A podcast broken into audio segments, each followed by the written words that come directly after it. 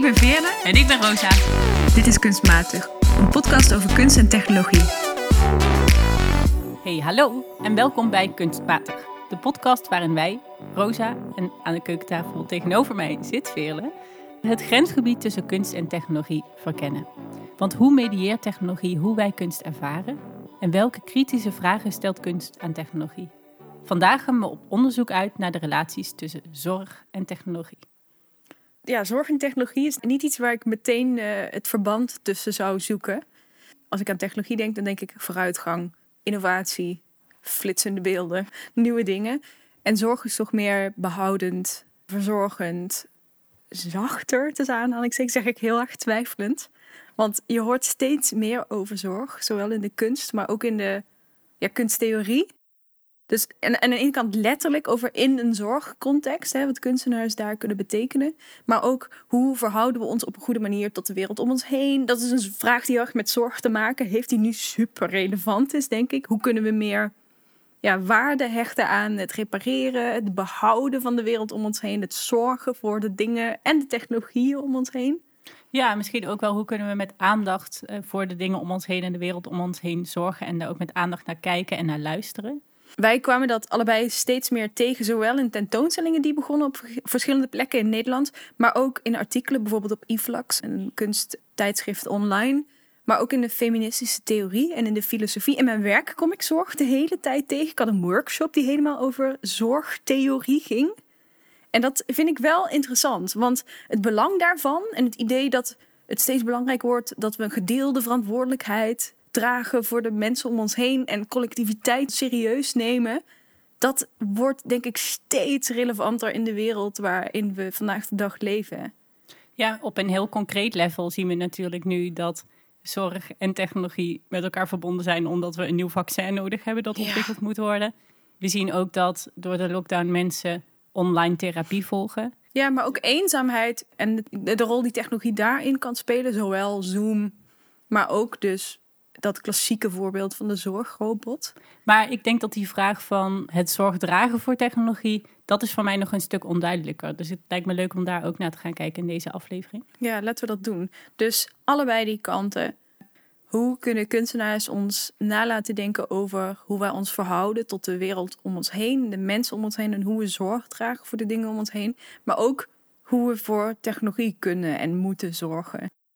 Hey, en voordat we beginnen, als we het over dingen hebben en je wil ze zien, ga naar onze Instagram, kunstmatigdepodcast.nl. Volg ons daar ook.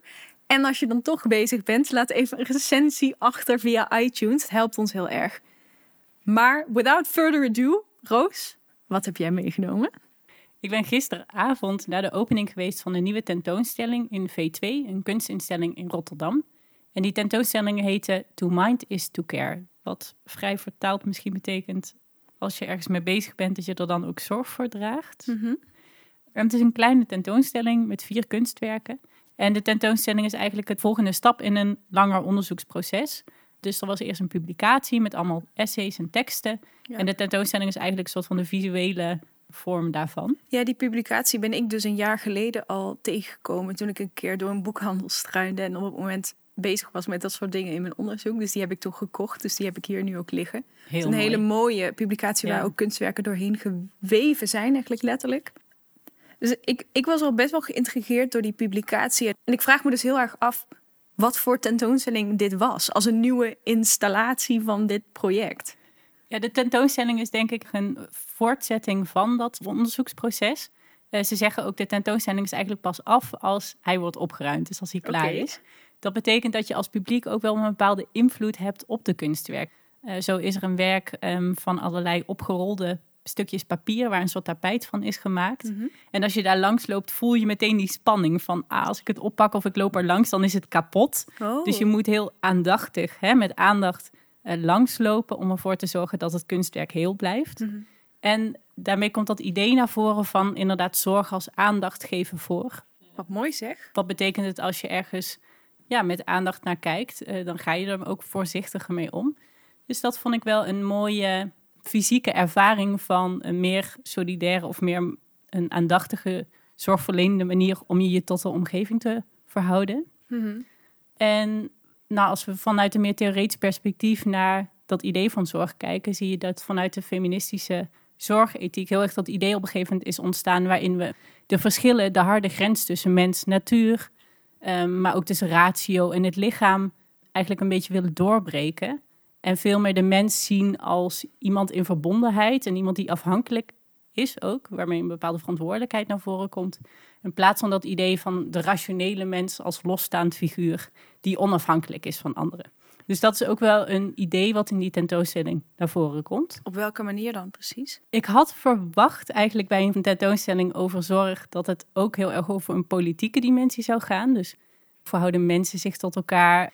Die dimensie werd niet zo heel veel besproken. Uh, maar die dimensie is wel te zien in een andere tentoonstelling in de buurt in Mama Rotterdam. Die gaat over radicale vormen van samen zijn en zorg.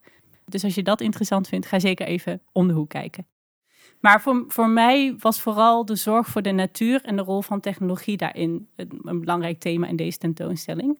En dat is één werk wat ik graag wat meer zou willen uitlichten. Oké, ik ben benieuwd. Wat voor werk was dat? Het werk heet Symbiotic Transmitter van kunstenares Nathalie Gebert. En dit was een installatiekunstwerk van vier plantjes die op een soort van sokkeltje stonden, waar een lampje boven hing en die verbonden waren aan allerlei elektronische draadjes en kleine apparaatjes. Echte plantjes? Echte plantjes, levende plantjes. Oké. En wat, wat deden al die draadjes en die apparaatjes? Nou, het idee is dat het niet zomaar een installatiewerk is, maar ook eigenlijk een performance kunstwerk. En de plantjes zijn in dit geval de performance, of de mensen die de acteurs, zeg maar, in dit, uh, in dit kunstwerk. Mm En de plantjes um, moeten heel goed verzorgd worden. En op het moment dat die plantjes zich helemaal in hun sas voelen, dus als ze genoeg water hebben, genoeg licht, genoeg rust, een fijne ruimte, dan gaan ze bewegen. Dus dan gaan die blaadjes als het ware zakken. En wat er dan gebeurt, is dat die blaadjes een draadje aanraken, waardoor een systeempje aangaat. En er komt dan een soort van uh, waterstraaltje die naar het plantje naast hun spuit. Dus ze zorgen voor elkaar. Ze zorgen voor elkaar. Dus eigenlijk wat die technologie doet, is een soort communicatie tussen planten mogelijk maken. En ook ja, die zorg voor elkaar dragen door die beweging. Maar wat dus heel belangrijk is, is dat je eigenlijk drie relaties van zorg hebt. Mhm. Dus als allereerst moeten de mensen in de tentoonstelling ervoor zorgen dat die plantjes goed staan. Moet jij dat als publiek of moeten de mensen van het museum dat? Nou, als publiek mag je het niet aanraken. Maar inderdaad, de mensen van de tentoonstelling die moeten heel goed zorgen dat ze af en toe gedraaid worden. Dat ze eh, daar goed blijven staan, dat ook de technologie werkt. Dus je hebt allereerst die zorgrelatie van een soort van de mens uh, voor die plantjes en voor de technologie. Dan heb je een zorgrelatie van de technologie voor de plantjes. En dan zorgen de plantjes ook voor elkaar door middel van technologie. Wat mooi zeg. Ja, dus ik vond het wel heel mooi werk. En ik heb even kort gepraat met de kunstenares. Dus misschien kunnen we daar even naar gaan luisteren. Oh, leuk. This artwork is in an exhibition about care. Yes. How do you see the role of care in this project? I think the one one part of it is that I kind of learned from these plants. I had to care a lot for them. Mm -hmm. They need um, always the right amount of water, the right temperature to grow well and stay healthy. I think it's very important to care for these plants so it, the performance happens. You have to adjust all the measuring tools for the uh, machine so it will work out and you have to watch it understand it communicate with it yeah and is it then correct that you sort of use the technology as a tool for caring? It's more maybe like a performance, and the care work is going around it. Mm. Because um, even though they get water, I think it's maybe not the most efficient way of watering these plants. I think the care work does evolve around this performance, so the performance can happen.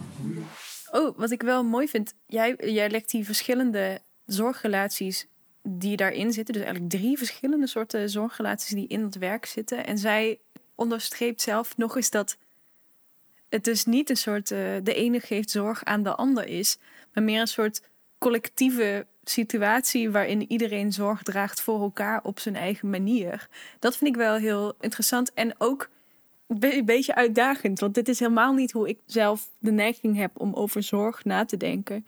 Als ik nadenk over uh, standaard voorbeelden waarin ik dan zou denken aan een soort zorgrobot die in een mm. bejaardentehuis woont. Dan denk ik, oké, het is dus e-, echt wel die robot die zorg draagt voor die mensen. Terwijl dat is natuurlijk niet per se het geval. Zelfs in het geval van verpleging is het ook zo dat bejaardentehuis in zekere zin zorgt voor, ja, misschien te ver hoor, Nee, nee, ja, maar voor het levensonderhoud van de verpleger. Ja, en precies. soort uitzoomend Ja, dragen we allemaal als collectief zorg voor elkaar, maar op totaal andere manieren. Dat vind ik wel mooi, want die technologie heeft dan weer een hele andere verantwoordelijkheid dan de plantjes zelf of medewerkers van V2. Ja, wat een mooi idee. Zo had ik er eigenlijk nog helemaal niet naar gekeken. En ik realiseer me nu ook dat ik best door de vraag die ik aan haar stelde van is de technologie nou een middel zodat de plantjes voor elkaar kunnen zorgen of met elkaar kunnen communiceren. Dat laat ook wel zien dat ik nog een vrij instrumenteel begrip heb van technologie. Van technologie ehm, maakt alleen iets mogelijk. Ehm, Terwijl ik denk inderdaad, als je het meer op zo'n circulaire manier bekijkt, wat ik denk dat zij ook wel impliceert hier inderdaad, dan zijn die grenzen veel minder hard. Mhm. En minder relevant misschien. Ja, Want dat zet me ook aan het denken waarmee je inleidt dat deze tentoonstelling niet zozeer over een soort politieke dimensie van zorg ging, maar meer over het bevragen van die dichotomieën. Dus rationaliteit versus emotionaliteit of objectiviteit versus subjectiviteit. Of ja, zorgen voor of vernieuwen van of zo. precies. Denk ik dat je daaraan toe kunt voegen. Mijn eerste associatie zou meteen zijn: oh, zo kunnen de plantjes door te bewegen zichzelf in leven houden. Maar wat ze eigenlijk doen is elkaar in leven Ja. houden. Dus ook die cirkel van afhankelijkheid wordt daarmee vergroot. Mhm. En dat is niet iets negatiefs. Want dat is het belangrijke, denk ik. Je verschuift niet naar de andere as van die, van die dualismes. Maar je laat zien dat ze met elkaar verstrengeld zijn. Letterlijk in het geval van die plantjes. Dat vind ik wel mooi. Want we Ja. hebben toch de neiging de tussen aanhalingstekens simpelste manier om ernaar te kijken. Of een soort kritiek op, op rationaliteit Mm. en op een soort technologie als eh, rationele vooruitgang. En een soort van mannelijke werkelijkheid tussen aanhalingstekens. Een soort klassieke kritiek is om dan juist het tegenovergestelde te gaan doen. Maar dat is hier niet per se aan de hand. Het laat je anders ernaar kijken. En dat vind ik wel super mooi. Ja, wat ik er ook tof aan vond, is dat het bestaat, hè, dat planten met elkaar communiceren. Daar zijn allerlei onderzoeken naar. Dus bijvoorbeeld door middel van wortels schijnt er communicatie tussen planten Mhm. mogelijk te zijn. En hiermee zie je hoe technologie eigenlijk die mogelijkheden kan vergroten.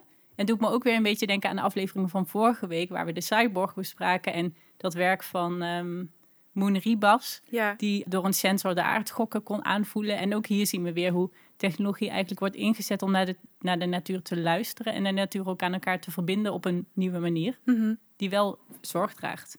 Ja, en het is echt een symbiose. Het is, ze Ja. leven gewoon voor die hele tijdspanne van die tentoonstelling. Leven die plantjes samen met die technologie en samen met de medewerkers. Nou ja, die leven daar niet. Maar die leven wel met ze mee durende de hele tijdspanne. En ook de bezoekers, hè, want ik realiseerde me doordat wij binnenkomen, gaat bijvoorbeeld die deur open, verandert de Ah. temperatuur in de ruimte, ver- verandert de vochtgraad. Zou ik nog heeft niet ook eens over op die nadenken. planten. Dus ja, de kunstenares zei ook, oh, de planten zijn nu een beetje gestrest. omdat, er te- omdat er ineens zoveel mensen waren. Ja, omdat die dingen ineens best wel snel veranderen. Dus ik merkte ook dat ik een foto maakte en in één keer even dacht: is dat oké dat ik hier een Ja. foto van maak? Mag ik dan mijn flitsen aan of niet? En heeft dat dan invloed op die plant? En zo kijk ik nooit naar planten. Ik ook Dus niet. dat heeft de tentoonstelling en zeker dat werk me meteen laten doen. Meer met aandacht naar die plant kijken en er meer zorg voor dragen, denk ik. Wat mooi. Ik denk dat dat een mooi moment is om de vraag der vragen te stellen, Roos. Wat vond je deze tentoonstelling van To Minds to Care in V2 kunststofmatig? Voor mij was deze tentoonstelling zeker kunst. En wat ik er vooral interessant aan vond, is dat we planten zagen als performance kunstenaars. En zo heb ik nog nooit naar planten gekeken. Ik heb ineens allemaal acteurs in huis, help. Vele, wat heb jij deze keer meegenomen? Ik heb een installatiekunstwerk meegenomen van de Nederlandse kunstenares Yvonne Drugge-Wendel. En het werk heet Lunch with Objects.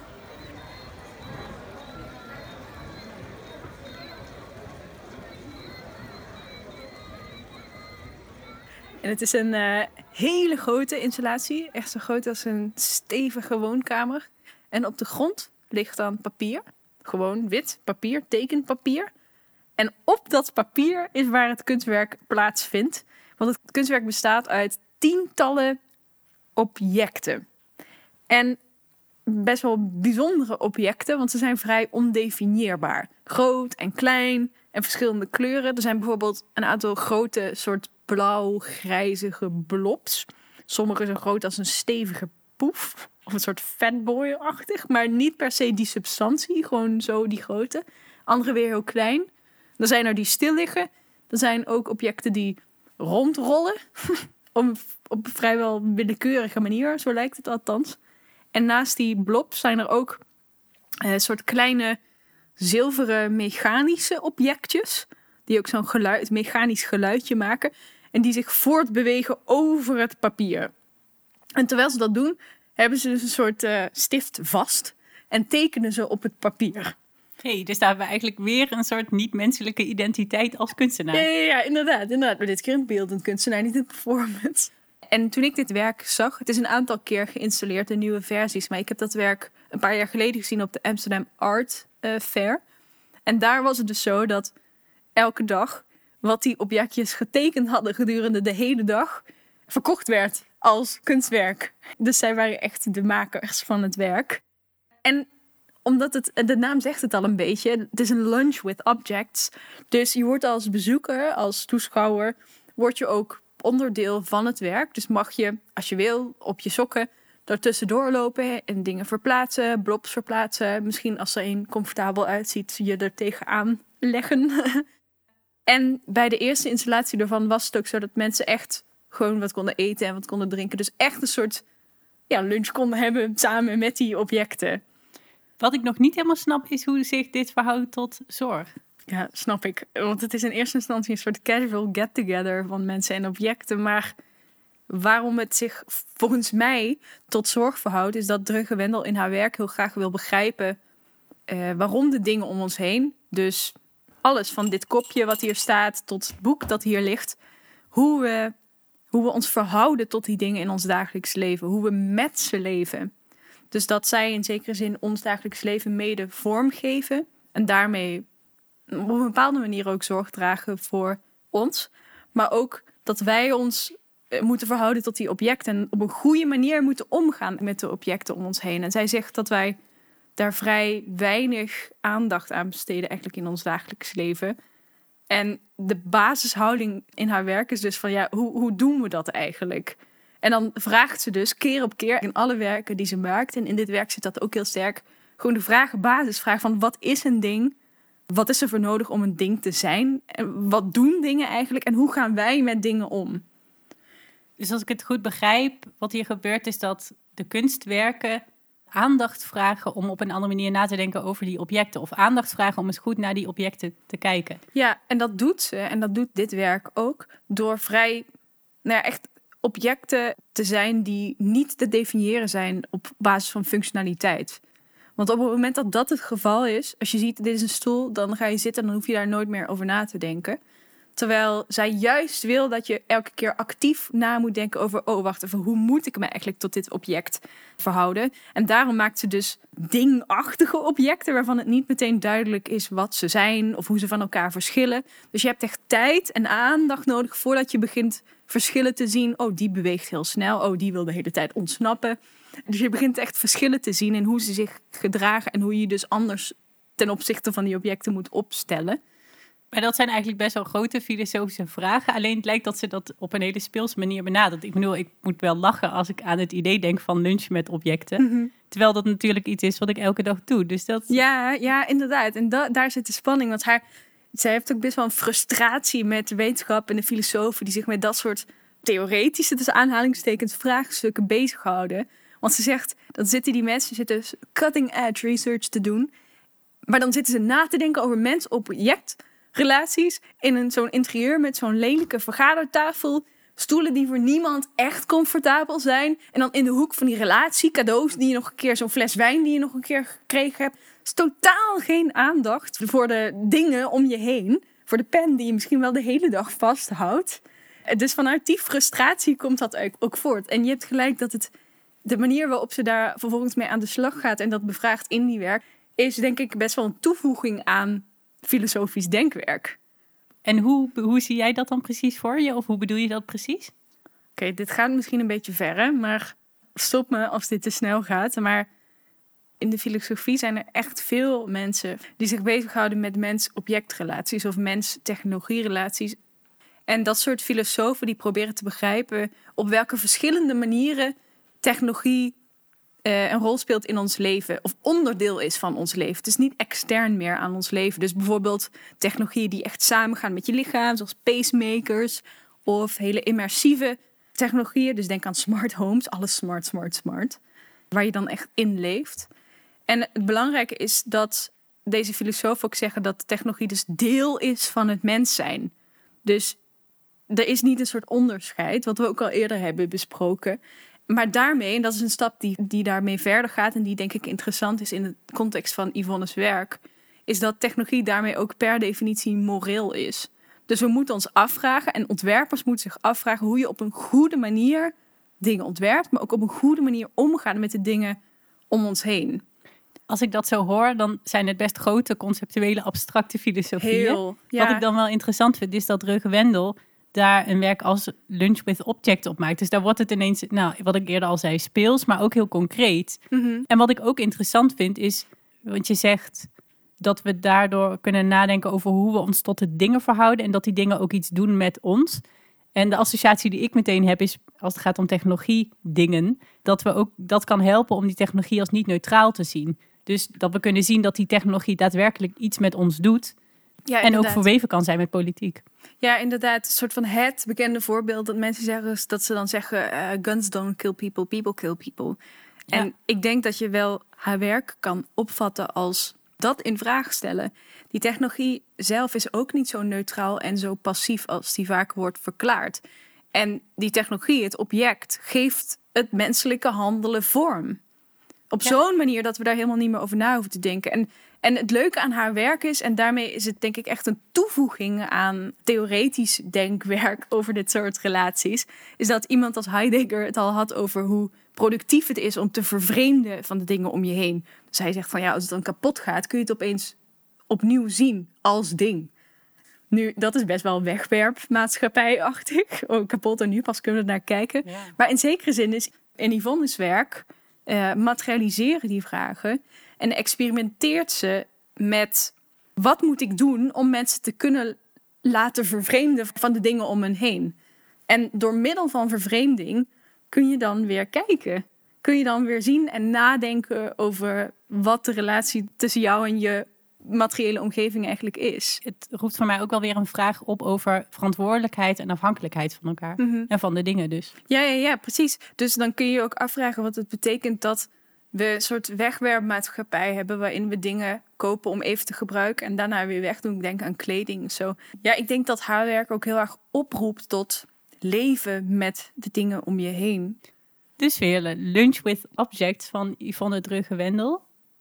Kunst of matig? Wat ik vooral goed vind aan dit werk, is dat ik denk dat elke wetenschapper, elke filosoof die de hele dag achter zijn bureautje zit te typen en zit na te denken over mens-objectrelaties of over de moraliteit van technologie, die zou eens een dag of een week met die objecten door moeten brengen.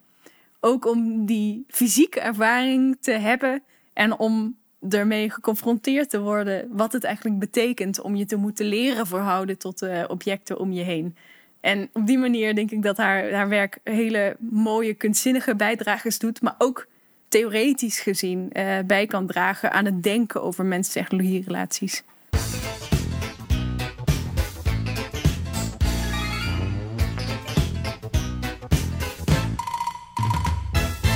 Na dit vrij theoretische gesprek wordt het tijd voor wat luchtigs.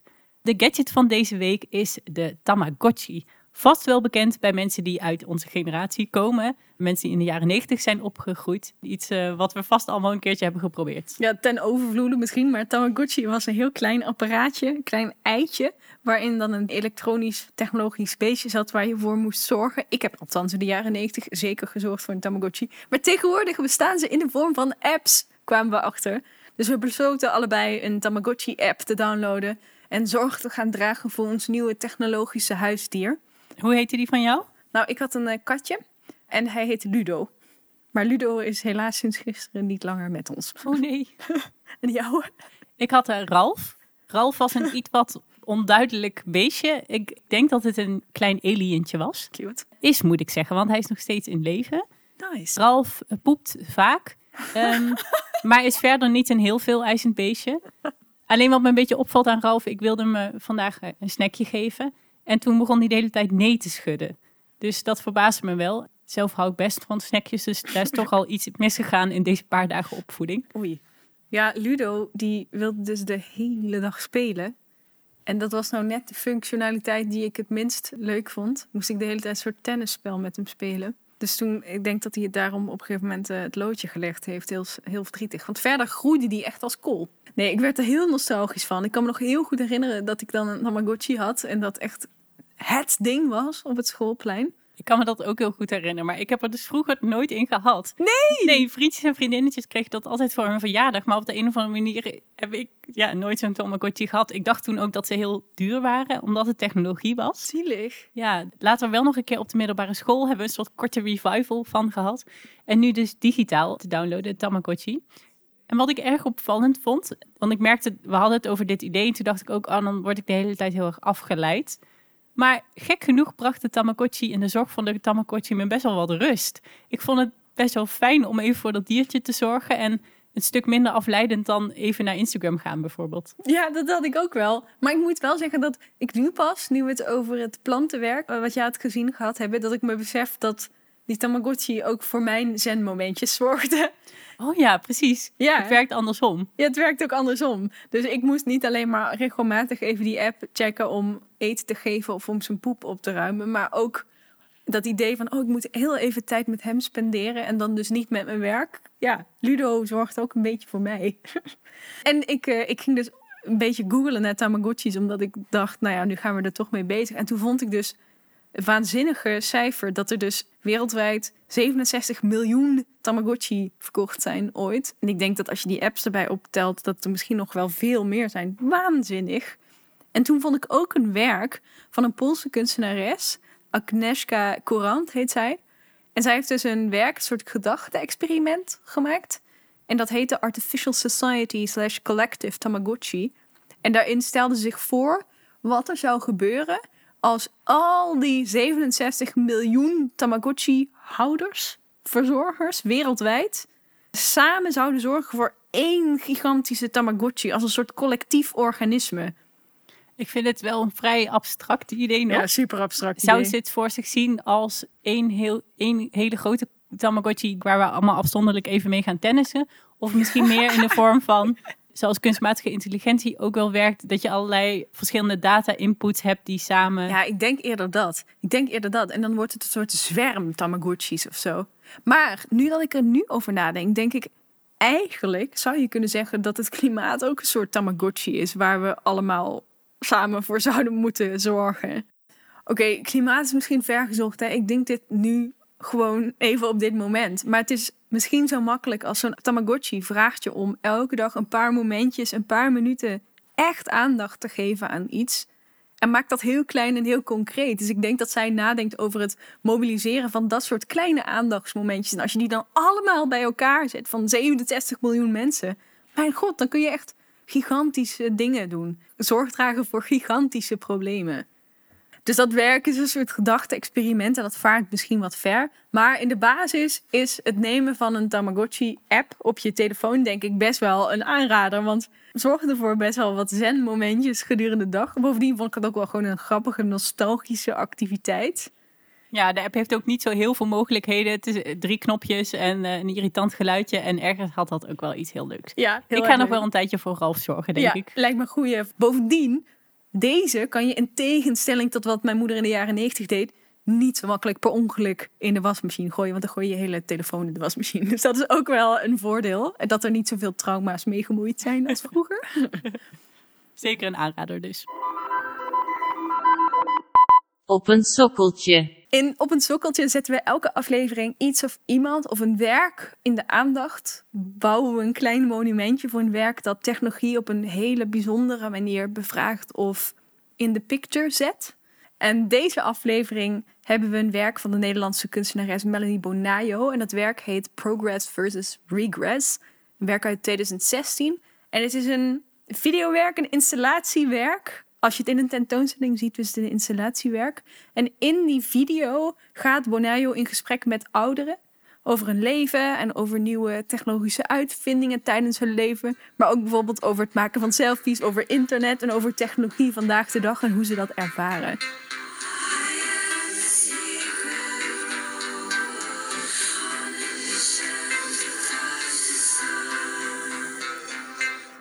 En in Progress versus Regress ligt Bonayo de spotlight op een groep die we niet zo vaak gerepresenteerd zien in de populaire beeldcultuur, namelijk de ouderen. Ze gaat met ze in gesprek op een hele respectvolle manier.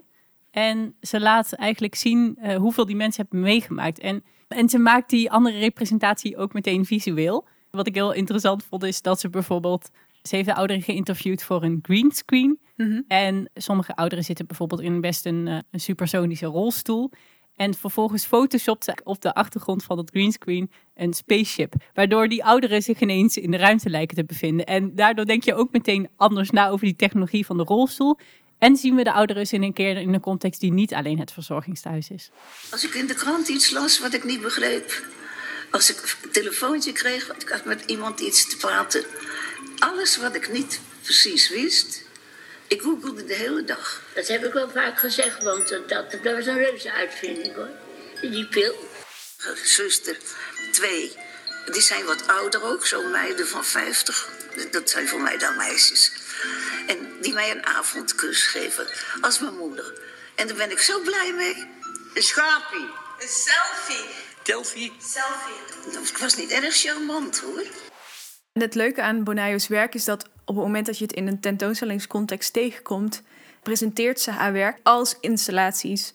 Dus elk videowerk wordt ingebed in een ruimte die helemaal ontworpen is, die past bij dat werk. Dus in dit geval, dat was echt heel erg leuk, was het een hele grote ruimte waar dan dat videowerk werd gepresenteerd. En verder was het bijna een soort space-achtige ruimte met blauw licht. Een soort kolossen of zo, die soort ruimteschip leken en rolstoelen. Dus de bedoeling was dat je als publiekslid in zo'n rolstoel ging zitten. Net als een hele aantal mensen die ze filmden in de video. Die zaten gewoon in hun rolstoel. Maar dan moest jij plaatsnemen in die rolstoel. En dan op die manier in dat gekke blauwe licht die film bekijken. Dat doet heel veel, omdat zo word je heel erg meegenomen in het gevoel van die film. Dus het zorgt ook voor een soort interactie met die andere toeschouwers. Want je zit daar allemaal een beetje ongemakkelijk in zo'n rolstoel. En op die manier kun je ook op een fysieke manier die, die video ervaren. Dus ook op die manier, in die modus mee in het werk. Ja, en in het videokunstwerk zijn eigenlijk verschillende lagen en verschillende verhalen te vinden. Een van die verhalen is een meer fictief, uh, met ook heel veel muziek erbij, waarin je een figuur, dat is Bonayo zelf, in een robotkostuum door een verzorgingstehuis ziet lopen en ook ziet zorgen voor ouderen. En die ouderen die worden eigenlijk meegenomen in de kostuums. Die hebben bijvoorbeeld een supersonische technologische robothelm op. En je ziet dat ze die ouderen masseert bijvoorbeeld of eten geeft.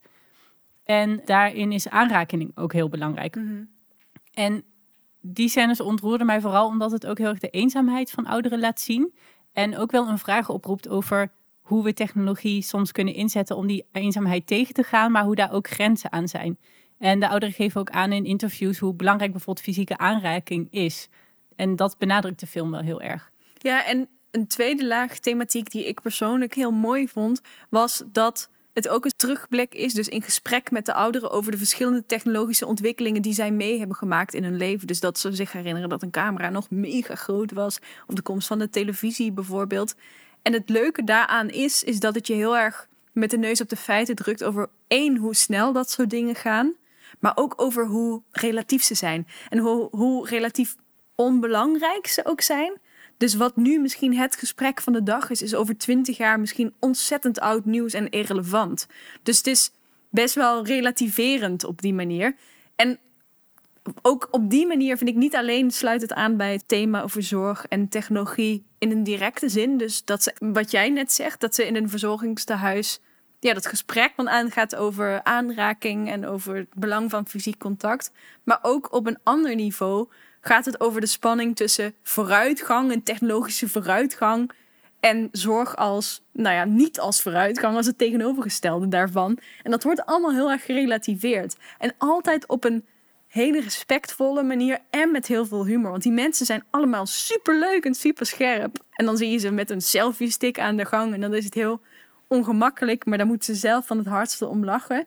Dat is een hele prettige manier eh, om daarmee om te gaan. En ik denk dat dat ook wel kenmerkend is voor het werk van Bonayo. Ze begint heel vaak vanuit de geleefde ervaring. Ze luistert echt naar mensen en de dingen die zij te vertellen hebben. Vaak mensen die zich een beetje buiten de dominante groepen in de samenleving uh, bewegen. En wat ze daar dan aan toevoegt is haar eigen fantasie en haar eigen beelden en fantasieën daarvan. Om een soort nieuwe blik op de toekomst te creëren. En het visie van hoe die toekomst er ook op een andere manier uit zou kunnen zien.